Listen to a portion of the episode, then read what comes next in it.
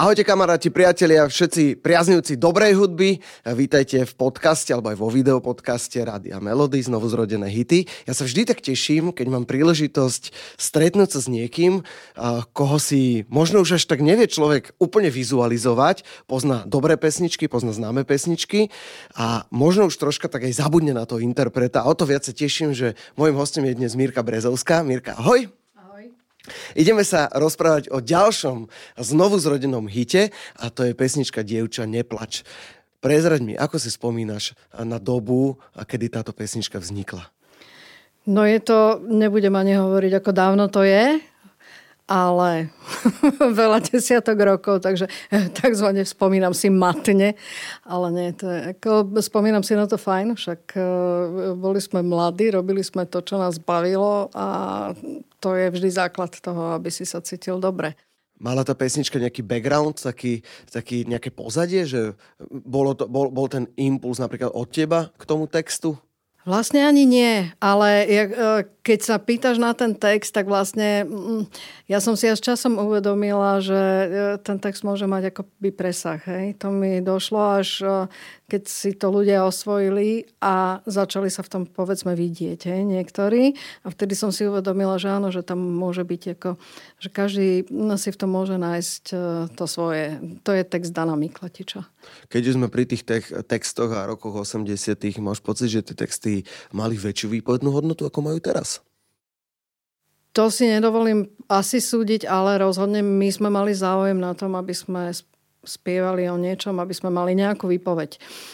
Pre mňa to bolo dosť podstatné. A samozrejme v tých 80 rokoch to nebolo úplne jednoduché, ešte bol iný režim, ale možno práve preto. Ne? Čiže ja som sa snažila vždy spievať, alebo stáť si za tým, čo spievam.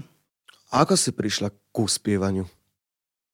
No to je taký príbeh, že, že sa ja stretne viem, že ty máš jeden... rodinku, áno, aj taký mám, ten background áno, rodinný. Mám, mám rodinný background, však eh, môj otec je hudobný áno. skladateľ a brat bol tiež známy hudobník. Ale v mojom prípade eh, to bolo tak, že som sa zoznámila s Robom Grigorovom cez svoju kamarátku a vlastne Mona Lisa, čo bola moja kapela, kapela. respektíve naša kapela v tom čase, eh, vznikla z popudu aj Roba a mňa. Čiže vlastne sme to dávali dohromady spolu a on potom odišiel a založil si MIDI. Mm-hmm, no, to som aj nevedel, že hm. takýto... Áno, áno, áno, tam sa vystredalo, tam, tam sa vystredalo veľa ľudí v Monalize úplne v tých veľmi, veľmi začiatkoch. Pamätám si, že Robo Grigorov svoj času figuroval aj vo Ventile RG. Áno, áno, Aj sa chvíľu hovorilo, že či to je Ventil Robo Grigorov, ale vraj to tak nebolo. Jano Kuric hovoril, že to tak nie je, že to len tak náhodou. Nie, nie, nie. náhodou. Dokonca tam som sa aj ja myhla nejak, že sme jednu z tých vecí, ktorú sme nahrávali, volala sa Je nás viac. Uh-huh to bol tiež Danov text a to bol jeden z tých textov, ktoré, ma, ktoré mali nejakú výpovednú hodnotu, tak myslím, že to sme ešte nahrávali s ventilom. Uh-huh. A aké to bolo pre spevačku alebo pre mladú babu v tvojom veku byť spevačkou v tej druhej polovici 80 rokov? Podľa mňa to bolo fajn. To bolo obdobie, keď nastúpilo strašne veľa mladých muzikantov. To bola silná doba, silná vlna. A ja mám taký pocit, že my sme tak ako mali, že sme sa k tomu tak hlásili, že nie je dôvod nedobiť svet. Mm-hmm. Takže uh, boli to podľa mňa aj také ako pomerne divoké roky a všetko, čo k tomu patrí. A zároveň akoby tým, že človek mal nejak, uh, že vnímal aj to, čo je povedzme na rakúskej televízii, že videl nejaké zábery a, a klipy a tak ďalej, tak sa chcel samozrejme tomu pripodobniť. Čo v tých našich podmienkach nebolo úplne mhm. jednoduché zohnať nejakú látku, potom zohnať niekoho, kto to ušije a tak ďalej. Uh, riešil sa image, okrem iného. Hej. To boli pomerne také z tohto hľadiska zaujímavé roky. Ťažko predstaviteľne v dnešnej dobe, keď si človek vie naozaj dobe, všetko áno. zohnať. V dnešnej dobe asi áno, už len keď sa išlo na koncert, tak trvalo nejaký čas, kým človek vôbec zohnal niekoho, kto ho tam odvezie, mm-hmm. nejakú aparatúru a tak ďalej. Mm-hmm. Niekto, kto má nejaké svetla, lebo však chceli sme mať nejaký svetelný park, akorát, mm-hmm. uh, že všetko sa to robilo na kolene. Áno, rozumiem. Bola ti nejaká spevačka inšpiráciou, alebo akú hudbu si vtedy mala rada? Tak ja som tiež prešla nejakým prerodom, ako mhm. každý. Mm. ja som isté obdobie inklinovala k takým prejavom, ako bola Janis Joplin a tak ďalej, lebo mne sa to aj mhm. páčilo. Aj to hippies. mal hippies, presne uh-huh. tak, a Bob Dylan a tak ďalej. Uh-huh. Potom v tých 80 rokoch si pamätám napríklad, že Annie Lennox sa mi veľmi páčila. Uh-huh. A Eurythmics. Eurythmics, uh-huh. áno. Ale ona špeciálne vôbec aj s tým, lebo ona nie je len speváčka, ona je vôbec uh-huh. zjav. No, Všetko, čo k nej patrí. Áno, áno, áno, takže v tom čase napríklad ona ma inšpirovala. Ale hovorím, pre, prešli sme nejakým vývojom uh-huh. a ja vlastne najbližšie mám k rokovej hudbe skupina Monalíza, alebo teda Mírka Brezovská Monalíza. Vy ste videli iba jednu LPčku LED. Prečo iba jednu? No tak e, vlastne to bolo myslím v 87. roku uh-huh. a potom keď sa chystala, alebo teda pracovali sme na materiály na ďalšiu plátňu, tak uh, prišla zmena, uh, prišla uh-huh. revolúcia, zmenil sa režim, uh, zmenili sa priority, ľudia chceli počúvať niečo iné. Bol to prírodzený vývoj, bola to taká ako bolo to obdobie, keď prúdko poklesol záujem o československú mhm. tvorbu. Mm. A nielen v muzike, ale vo všeobecnosti. Áno, lebo ľuďom sa otvorili nové tak, možnosti, tak. Takže, takže zrazu sa všetko dalo. Tak tam, tam asi veľmi veľa interpretov uh, utrpelo na tom. Kopec kapel sa rozpadlo, začali podnikať a Tak určite, lebo z niečoho človek mm-hmm. poprvé musí žiť mm-hmm. a uh, takisto tá doba prinašala aj nejaké nové príležitosti a tak. Čiže asi tí, ktorí vydržali, tak uh, buď sa im podarilo akoby uh-huh. preplávať touto dobou.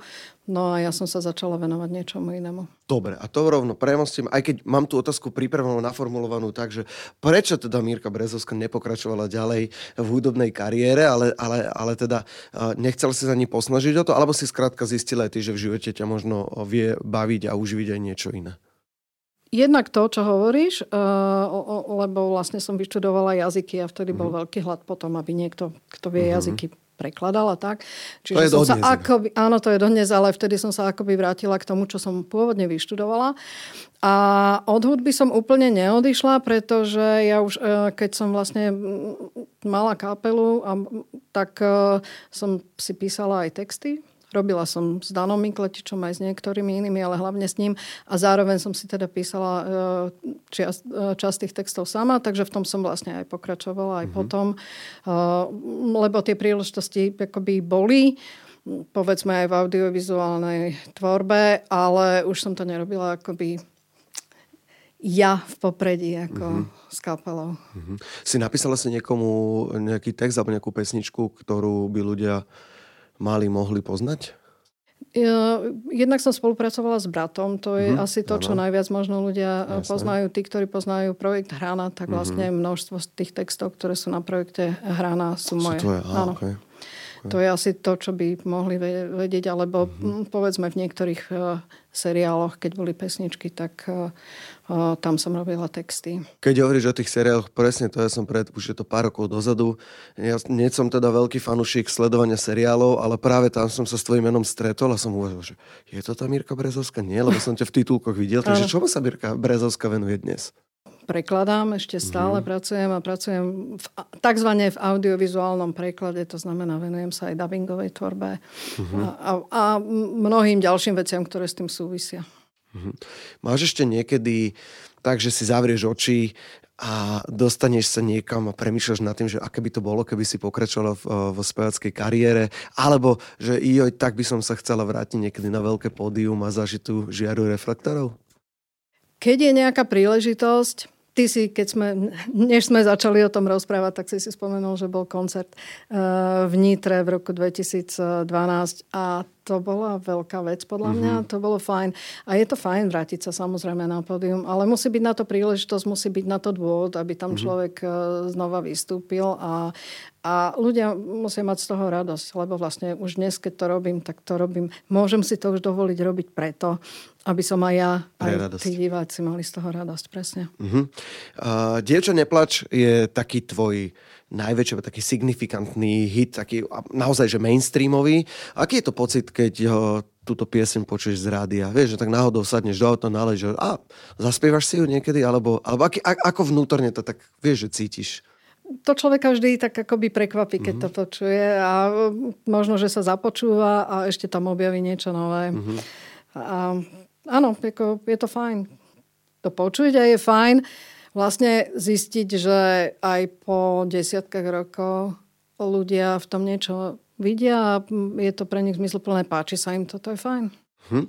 A, a, aký bol ten dôvod, že si kývla na ponuku e, znovu zrodených hitov, a, že teda mne keď chalani hovorili, že idú chystať tento projekt, dali mi nejaký zoznam pesniček, na niečom sme sa aj bavili, že aké by ešte mohli byť a teda išli osloviť aj teba. Aké to bolo, keď ti tak zavolali a spýtali sa, že chceme robiť niečo, niečo také? Ako bola tvoja reakcia, taká prvotná vnútorná a teda aj vonkajšie, že ako si zareagovala? No prekvapenie, hej. A potom mm-hmm. som mi povedala, že im s tým držím palce. A potom prišla korona, ak si dobre spomínam. Uh-huh. Uh, takže sa to možno trošku natiahlo. Ale ja si vôbec celkovo myslím, že vzhľadom na to, že v 89. vlastne prišla revolúcia a tak ďalej a, vš- a tie pomery sa tak strašne radikálne a strašne prudko zmenili, uh, tak ja mám taký pocit, že akoby tá hudba a tí ľudia, ktorí v tom čase ju počúvali a boli jej fanúšikovia, nestihli, nestihli si to tak ako doužívať, hej? Uh-huh. nestihlo to doznieť. A tak je tam nejaký taký sentiment, že sa k tomu radi vrácajú, lebo uh, tým, že tie 90. roky to pomerne zmietli, tak zrazu vlastne akoby objavujeme niečo, čo tam síce bolo, ale, ale my sme si to ani neuvedomovali, že to tam je, lebo boli iné starosti samozrejme. Alebo riešili sme iné veci. Takže uh, ja si myslím, že ten sentiment tam v je a že si radi zaspomínajú. Okrem toho, keď je to raz hudba tvojej mladosti, tak proste sa ti bude páčiť mm-hmm. vždy a vždy sa k nej budeš vrácať. Ale ono, táto, táto nová verzia môže samozrejme osloviť aj tých, tých mladších ľudí.